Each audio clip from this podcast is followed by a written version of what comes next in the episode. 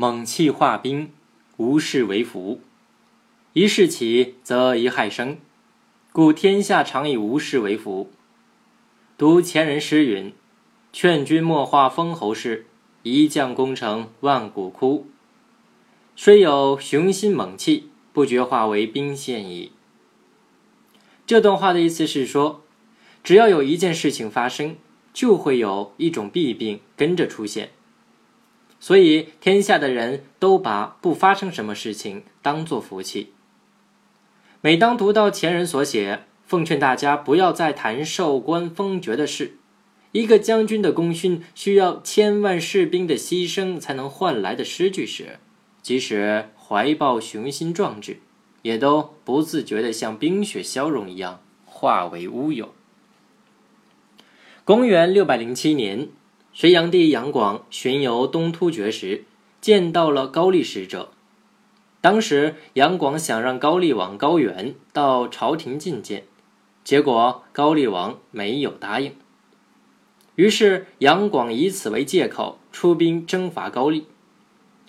公元六百一十二年，经过准备的第一次征伐高丽正式开始，但以失败而告终。第二年。隋炀帝又一次出兵，刚到达前线，后方杨素儿子杨玄感反叛，洛阳被重兵围攻。杨广听到消息，赶忙退兵救援洛阳，军事物资、营帐东物都丢弃在了前线上。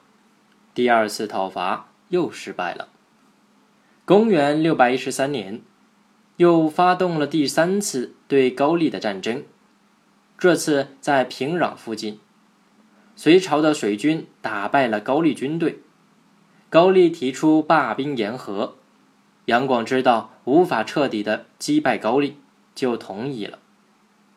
杨广三次出征高丽，不仅没捞着什么好处，还激化了社会的矛盾，最终导致了隋朝的灭亡。人间事物存在着利害得失的相互循环。有昔日盛，才有今日衰。要战场的功名，就要牺牲太平的享受。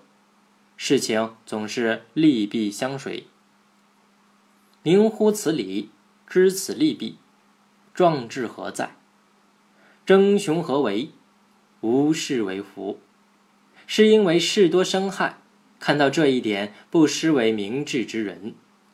求主观上不多事。并且逝去星空，才是可行之法。正所谓安人宁国，为在于君。君无为则人乐，君多欲则人苦。